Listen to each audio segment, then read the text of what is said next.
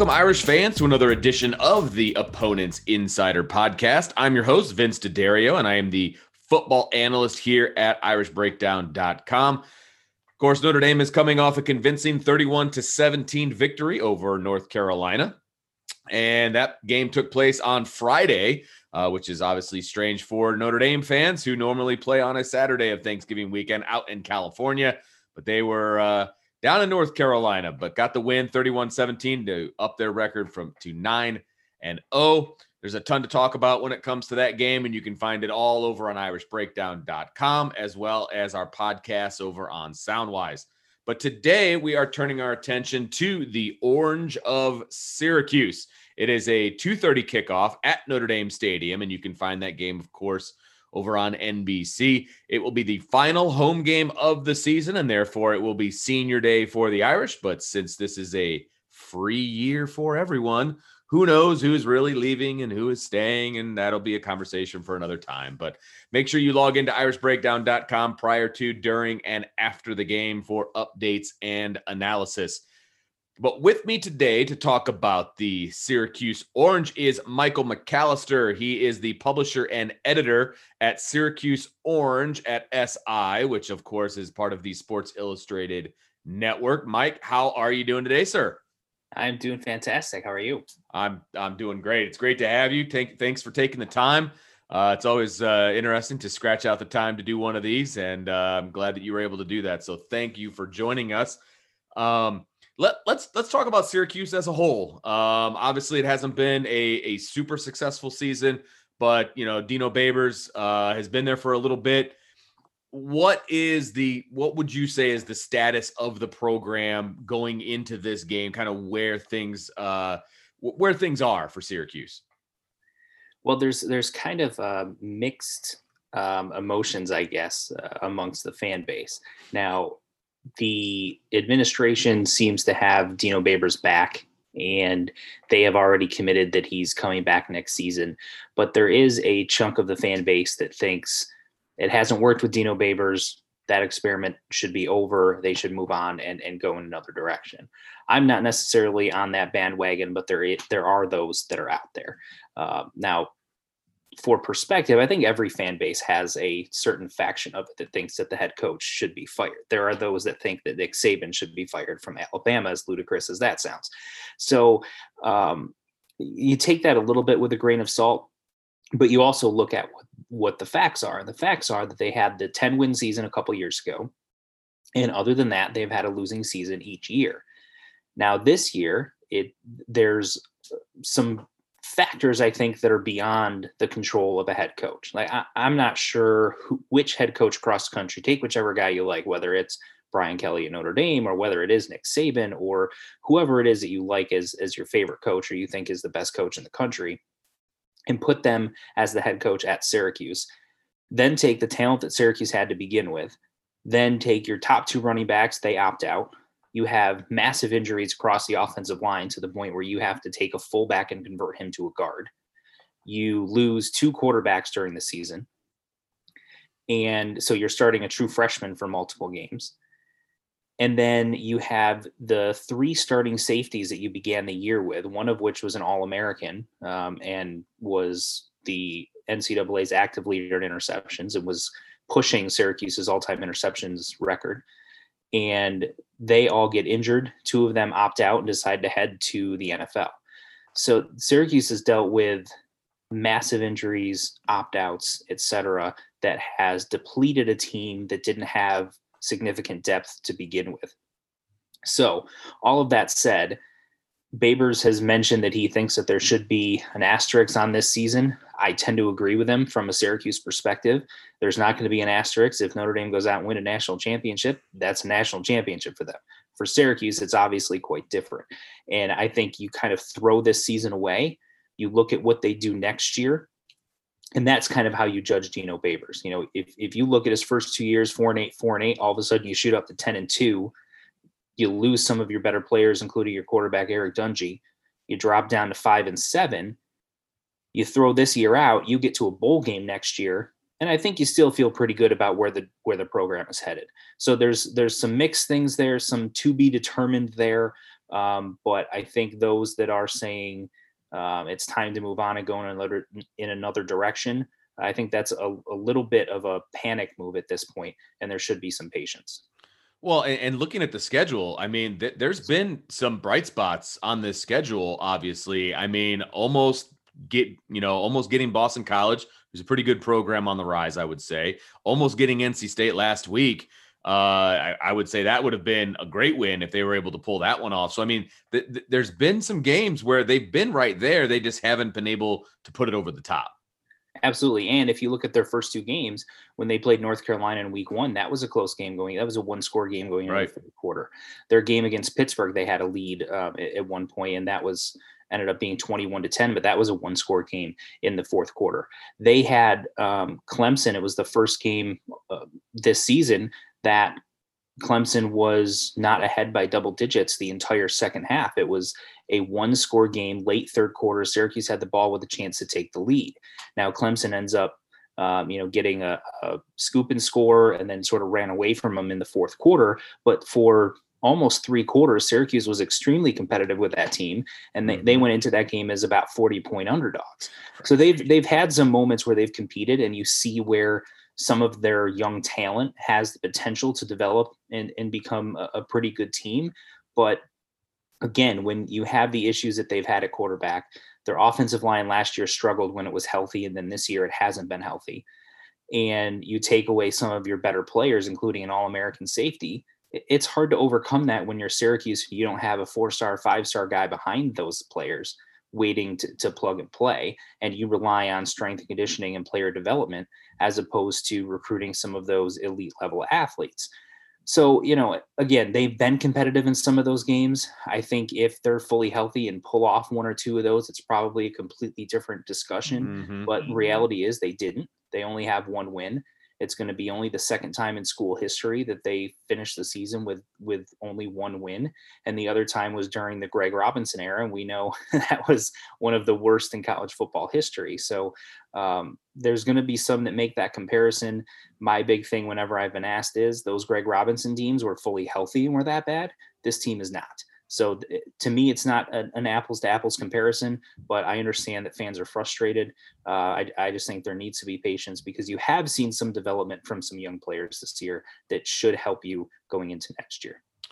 Now, I, I, before we jump into you know this year's team and, and what they're going to bring to the table on Saturday at Notre Dame Stadium, I, I noticed on, on, your site uh, that you did a deep dive into the 2021 class. So I, I wanted to ask, uh, kind of a just an overall question about recruiting. How has Coach Babers done on the recruiting trail? What is, you know, where's the trajectory with him as a recruiter? Is it pointed in the right direction? I mean, is he headed in the right direction with with the recruiting classes at Syracuse?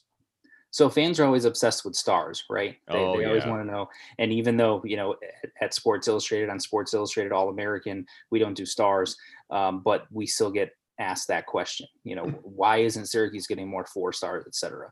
Well when you compare previous regimes to the dino babers era they were not getting four stars consistently. Dino babers in every recruiting class except for one has had at least one four star and has had a couple where he's had multiple. Now he's not getting five six seven eight of those guys but he's getting one or two.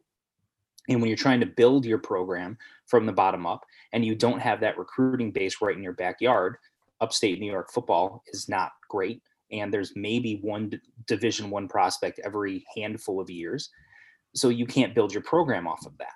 So at Syracuse, you are trying to become in the conversation with some of those four-star athletes, and when you can get a couple of them every year, that helps you build your depth when you're not in a pandemic and you don't have significant injuries. So, um, the, but here's where the 2021 recruiting class stands. Syracuse hasn't had a class that's been ranked in the 40s, so inside the top 50, in over a decade. They're ranked 47th right now if you look at 247 Sports Composite, which is the average of all the services, right? So, despite the fact that they've got one win, they've had ranking wise, arguably the best recruiting class under Dino Babers and the Hmm. best recruiting class they've had in over a decade.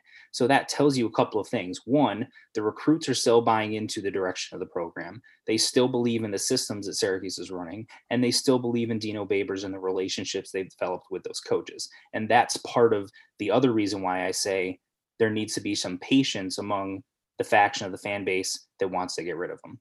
No, it makes a lot of sense, and that, that's why I asked because you know it, it's more than just what coaches do. You know, on Saturdays, it's it's also about what they're bringing into the program in the first place. So Absolutely. I wanted to get an idea of kind of where you know Syracuse was with that, and I, I saw you just did a story, so it was perfect timing. But uh, so yeah, fans go go check out that story because uh, it, it looked pretty interesting when I was perusing through it. So. Um, you mentioned the the quarterback situation at Syracuse, and it's kind of been a revolving door for you know the reasons that you will outline. Uh, but what is the quarterback situation going into Saturday's game? So the the guy who started the season uh, for Syracuse was Tommy DeVito, and he got injured against in their loss to Duke and hasn't been back since. Um, the the reporting and and what we have heard from from sources that we talked to is that it was a broken ankle, but there hasn't been an official word on that, and they haven't they still haven't officially declared him out for the season. Hmm. But um, he's not ready to go. He hasn't been practicing. He's not going to be available in this game. Rex Culpepper is his backup. He is a senior. He's been in the program for, um, I believe, five years now. He is a cancer survivor, so he's a great story. Um, earlier this season, actually, when even when DeVito was still healthy, DeVito went out for a very short period of time in, in their Week Two game against Pittsburgh. And while DeVito was out, Culpepper threw a touchdown pass, and it was the first touchdown touchdown of Syracuse's season. And that actually made SportsCenter and ESPN, et cetera, because of the cancer story and the feel good nature of it. Um, so he's an inspirational story as a quarterback. He's very limited. Um, his accuracy is a bit erratic.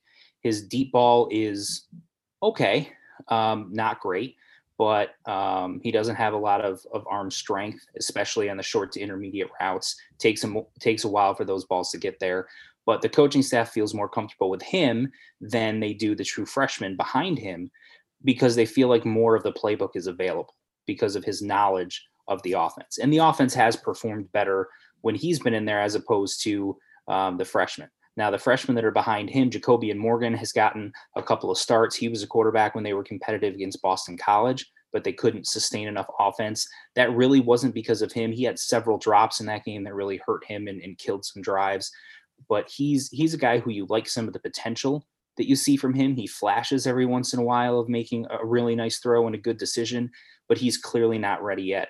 The other freshman is Dylan Markowitz, a kid from Texas who we haven't seen thrown a pass in a game at all this year.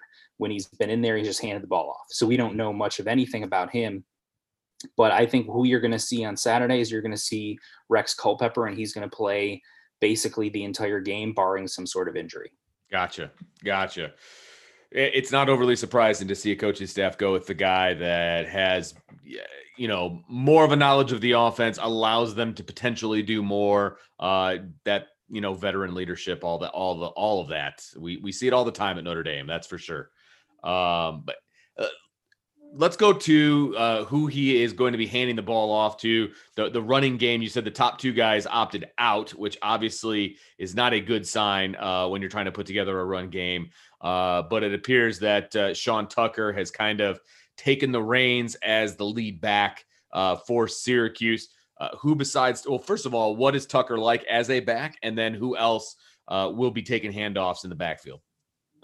and, and not only did those top two guys uh, opt out, but then the player who was supposed to be the starter w- without those guys is Jawhar Jordan, who's more of a, a, speedster type of a back, and he got hurt early in the season and hasn't been back.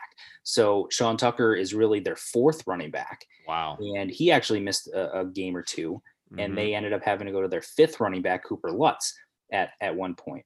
Wow. So again, more with injuries and, and opt-outs and how far down the depth chart they're getting. Now, the good news is with Tucker, he really has emerged as one of their better offensive weapons this season. You know, he was averaging four and a half to five yards a carry. Um, he's had a couple hundred yard rushing games, been in the end zone handful of times. So he's he's had a, a pretty solid freshman season. He's a balanced back. You know, he's not a burner. He's not a pure power back, but he's kind of a good at both, not great at either. Hmm. Um, can catch a little bit out of the backfield as well. He has great vision. His footwork is really good. And when their run blocking has been solid, you know, he finds the hole. He can get to the second level. He can make a play, and then he is tough to bring down. He does run uh, really hard, so he's he's a good player. I think the potential for him is is really really high, and he's been one of their more consistent offensive weapons. When the running game has been going, and it hasn't gone a lot this season, but when it has, it's been because he's been running the ball well and, and doing some of those things. So, uh, Cooper Lutz behind him is more of a scat back. He's more of a um, one cut and go, you know, quick, shifty type of a guy, and and better in terms of being a receiver out of the backfield. But you know, he's not going to run anybody over. Um, he, he's not going to be the guy that you want to give to on a third and one to try to power into a pile and move it forward. He's not that type of guy. Sean Tucker is going to be the guy that you're going to give the ball to in those situations. One and, only three touchdowns on the ground for Syracuse so far this season, and they're all for Tucker. Just to yes. give just to give fans an idea of what the run game is able to produce as far as you know points uh, is concerned. All three attributed to Tucker, so he, he's the guy in the red zone as well. Yeah, he is, and again, the running game hasn't been great when Jawhar Jordan was in there early in the season before Tucker really emerged. Um, you know, he wasn't all that productive. Now, Cooper Lutz did have a, a solid game when uh, Tucker was out. Um, but when he's been in there in reserve, you know, most most of the action has gone to Tucker. So Lutz is kind of mixed in a little bit here and there, but hasn't been out there a ton. Um, but you know, one of the things that made them good a couple years ago in 2018 was Eric Dungey's ability to make plays with his legs from the quarterback position. They called um, you know, quarterback draws and quarterback off tackle power runs and, and things of that nature. Mm-hmm. They don't have a guy on the roster they can do those things with. So you haven't seen that part of the playbook.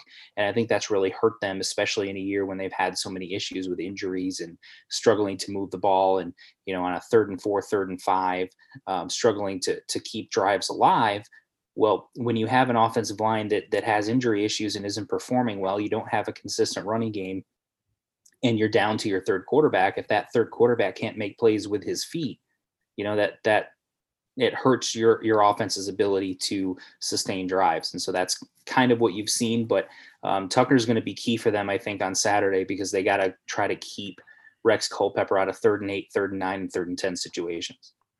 Now, from a receiving standpoint, you know, only three touchdowns uh, from a rushing standpoint, but 14 receiving. So, you know, I guess you can kind of tell where the success has been when there's been success for this offense. It's been in the passing game. Um, and there's, you know, multiple guys with a good amount of touchdowns. Uh, you know, Taj Harris has five, uh, Nykeim Johnson has four, uh, and then a couple other guys with a pair. So, uh, who are the major weapons here for uh, the Syracuse pass game?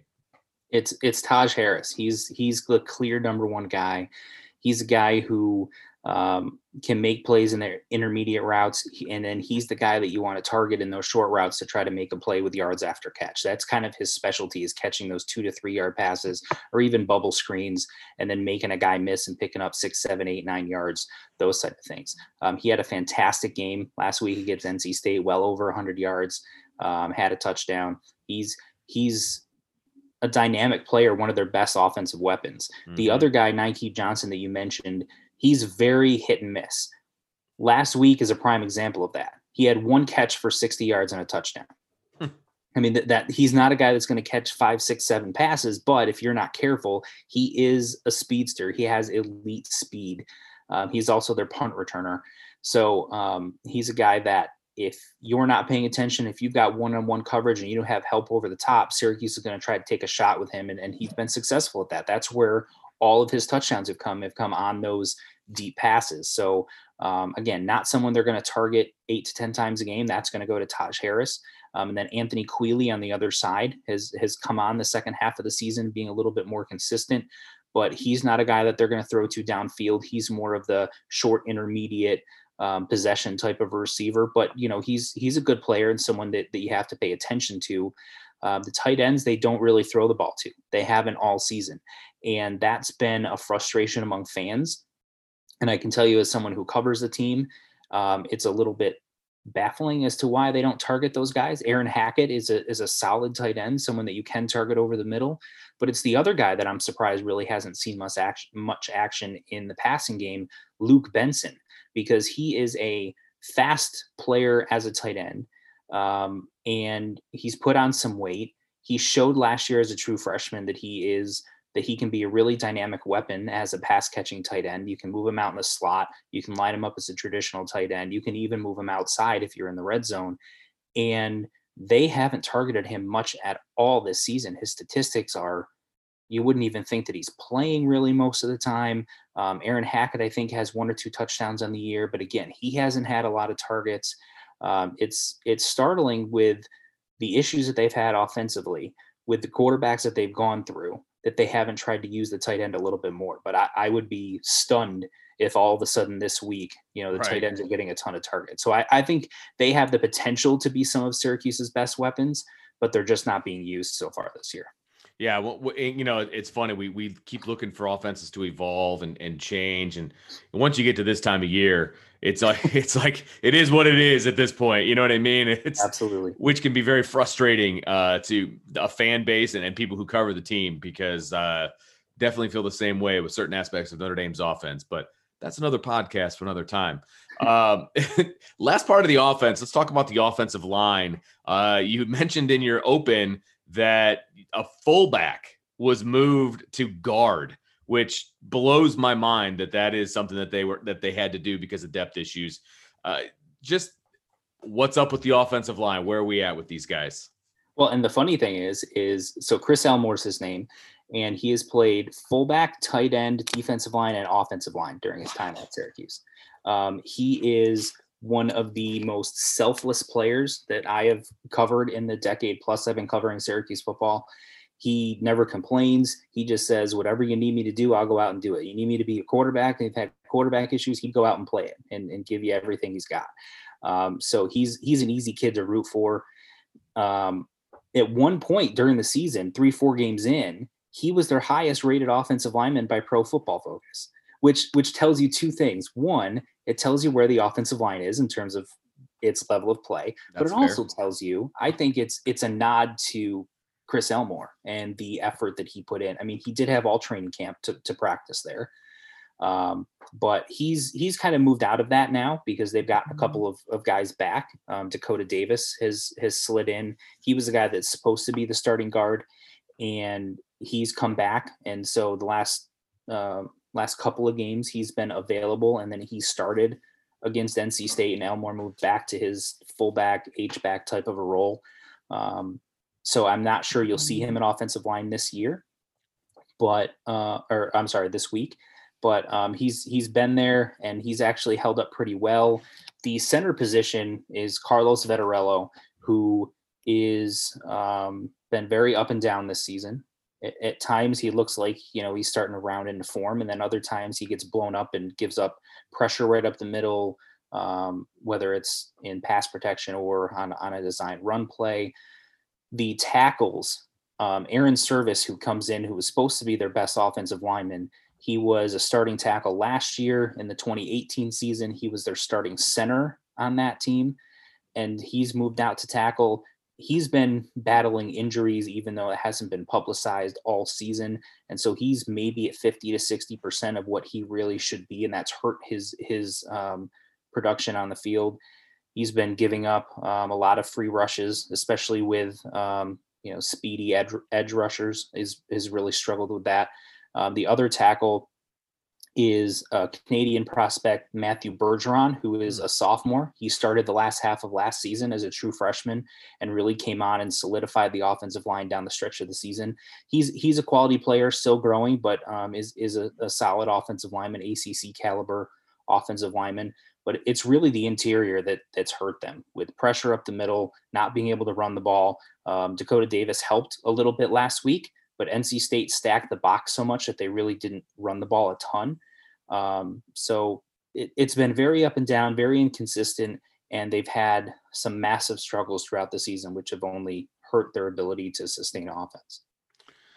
So let's let's flip the script and let's head over to the defensive side of the ball. This is a team that's giving up over 450 yards per game, um, and eh, obviously, if you're giving up that many yards, there's some holes in there. Uh, I guess give me the overall your overall feelings of the defense, and then we'll move into what you're seeing along the defensive line. I think some of the bad statistics for the defense are a, a, lot of the blame you can put on the offense going three and out over and over and over sure. again, and the defense wearing down over the courses of games. It's happened in it happened against North Carolina where the defense was really good for three plus quarters and then just wore down because the offense kept going three and out, putting them back out there. Um, same thing against Pittsburgh; they were really good and then you know gave up a couple of scores late um, that cost them that game. Clemson, they were again good against Clemson for large stretches and then wore down and, and Clemson just pounded them in the 4th mm-hmm. quarter. That's kind of been the theme is that they force turnovers like crazy. They get pressure on the quarterback. Um, they they're starting three freshmen at safety, a freshman at corner. Um, their linebackers are two freshmen and a sophomore. I mean, so they've got a lot of youth there, but mm-hmm. the three three five system has been very good for them. Again, they're number one in the nation in forced turnovers. They do get pressure on the quarterback. They have been competitive in almost every game, at least for the first half. I think the potential for this defense with coaching staff that's done a tremendous job. Again, it's a brand new coaching staff, brand new system. They didn't have spring football because the pandemic canceled that. They didn't have the same preparation time in terms of the offseason program and training camp that they would have normally. And yet they have still been easily the best unit on the team. And they they are a legitimate ACC caliber defense that you can win and be bowl eligible with at minimum. And at best, they're a team that can put you in the upper echelon, the defense that can put you in the upper echelon of the ACC because of their ability to force turnovers. The problem is they don't have an offense to complement it in order to, you know, pull out some wins that they probably should have. If, you have an average offensive line and an average quarterback, with the rest of this team, I think they're sitting at four or five wins at least right now. Hmm. Well, yeah. So that, I mean, the defense just on the field too long is what it sounds like to me, and they they, they get really tired, and they're young, and some of those young guys probably aren't used to this long of a season, and right. it's a weird season to begin with anyway. So, uh, no question. so let's start up front. Uh, defensive line. What who are the standouts there on the defensive line? Josh Black is, a, is the first guy I think of. Um, he's a senior. We don't know if he's going to come back next year or not, but um, he was a starting defensive tackle in the previous scheme, and then they moved him outside to defensive end this year. Um, he's he's a good player. He's not a speed rusher by any means, but he's strong at the point of attack, really good against the run. Uh, McKinley Williams in the middle as as the defensive tackle um, is is a solid player, disruptive, um, can get into the backfield, and then Kingsley Jonathan is is the other guy um, at the other end spot that is one of the better guys off the field, very involved in the community and and things of that nature, but um, also a pretty good football player. He's long, uh, but they're not. In 2018, part of the reason that their defense was so good, um, they set sack records at Syracuse, was because they had Alton Robinson, who's now with the Seattle Seahawks, and Kendall Coleman, who um, was with the Indianapolis Colts in their training camp this this past season.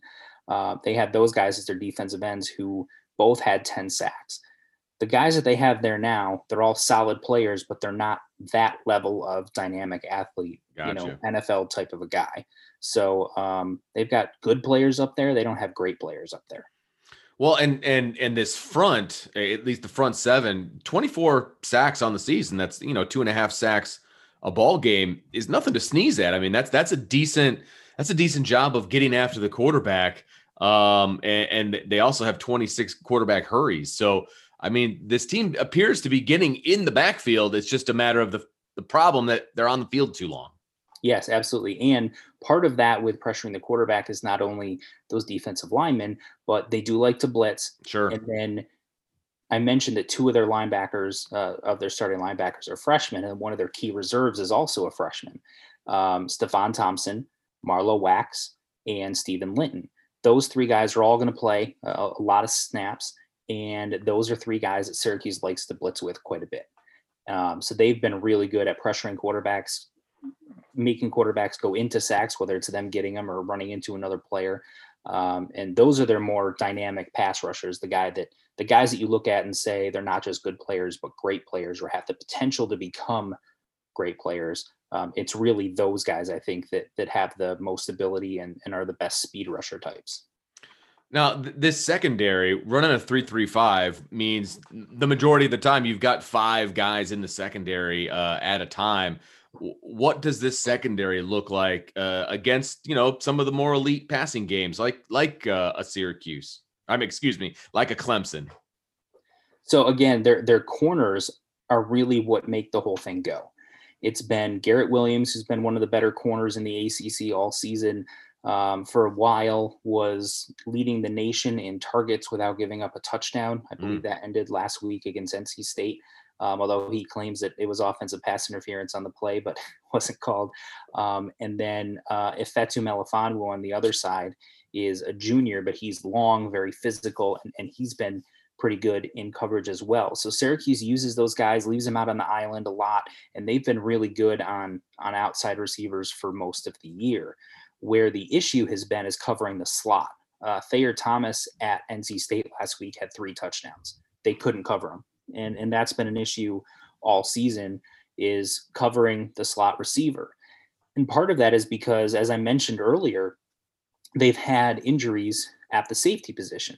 One of those is Trill Williams, who is kind of a hybrid safety corner linebacker, does a lot of things for him one of the things he does is he covers the slot receiver a lot. Well, you take out a guy who is a junior, one of your defensive leaders and most talented defensive players, and you replace him with a freshman who's smaller, much less experienced, and you know the coaches like a lot in terms of his potential. But obviously, you're losing a lot when you mm-hmm. make that switch, and teams have exploited that quite a bit. And that's when they've given up big plays in the passing game. More often than not, it's been um, either the tight end over the middle or the slot receiver down the field. That's really been where the struggles are. Now, the the guy that's come in for Trill, Trill Williams, his name is Amon Greenwood, and he's really the guy that teams have picked on. The other safeties that have filled in for um, Andre Cisco, who's the All American I mentioned earlier, and Eric Coley, who was um, the third starter when the season began, are Robert Hanna and Ja'Had Carter, both true freshmen both have had some really strong moments. In fact, in their first starts of the season, both of them had an interception. Um, so they've had some really good moments. They're big hitters. They have a lot of confidence, a lot of swag. They they definitely play with that with a little bit of, of an edge. Um, but again, don't have that experience and sometimes can be pulled out of position. Um, so, you know, th- there's a little bit of a step down, but you feel like the experience that they're gaining this year is going to help them quite a bit next year. Well, I mean, you've mentioned at least four freshmen on the defense that are playing a significant role, maybe even five off the top of my head. So, uh, a lot of youth, which means a lot of growth this year for and potentially good things to come in the future, right? That's what the hope is. And then one of their more dynamic defensive players as well has been uh, Mikel Jones, who's their starting middle linebacker. Um, he's tied for the, the um, ACC lead in interceptions as a mm-hmm. linebacker. He's also forced some fumbles, recovered some fumbles, gotten after the quarterback. He's a playmaker. He's probably their best playmaker without Andre Cisco and Trill Williams in the lineup. He's their best playmaker left, and um, he's been really good this season. He's a sophomore, so um, there's a lot of optimism about what the defense can be in the next couple of years, assuming all those guys stick around and develop as you hope that they do. Oh, for sure. Hey, let's turn our attention to the kick game. I was looking at some of the statistics from the kickers 45 and a half, 45 yard average from the punter, Cooney, and the field goal kicker. I'm going to butcher this last name. It's Andre. Is it Smite? Is it that easy? It's Szmyt. Szmyt. Well, see, there you go. Yeah. Eh, he's nine of 11 on field goals. I mean, that's over 80%. So the kicking game, I would say, is a plus right now for this team. Yeah, they've been really good on special teams actually every year that Dino Babers has been there. And uh, Justin Lustig is the assistant coach who's in charge of special teams, has done a tremendous job with with that unit. Um, Szmyt two years ago as a freshman when when Syracuse was the Lou Groza Award winner. He actually flirted with the national record for most field goals made in a season, didn't quite get there.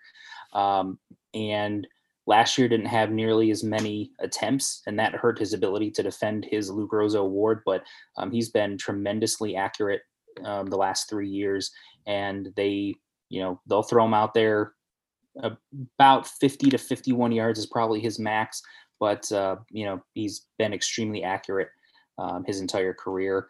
And Nolan Cooney, so is is down as the Syracuse football program has been over the last decade or so. One position that really hasn't been is punter.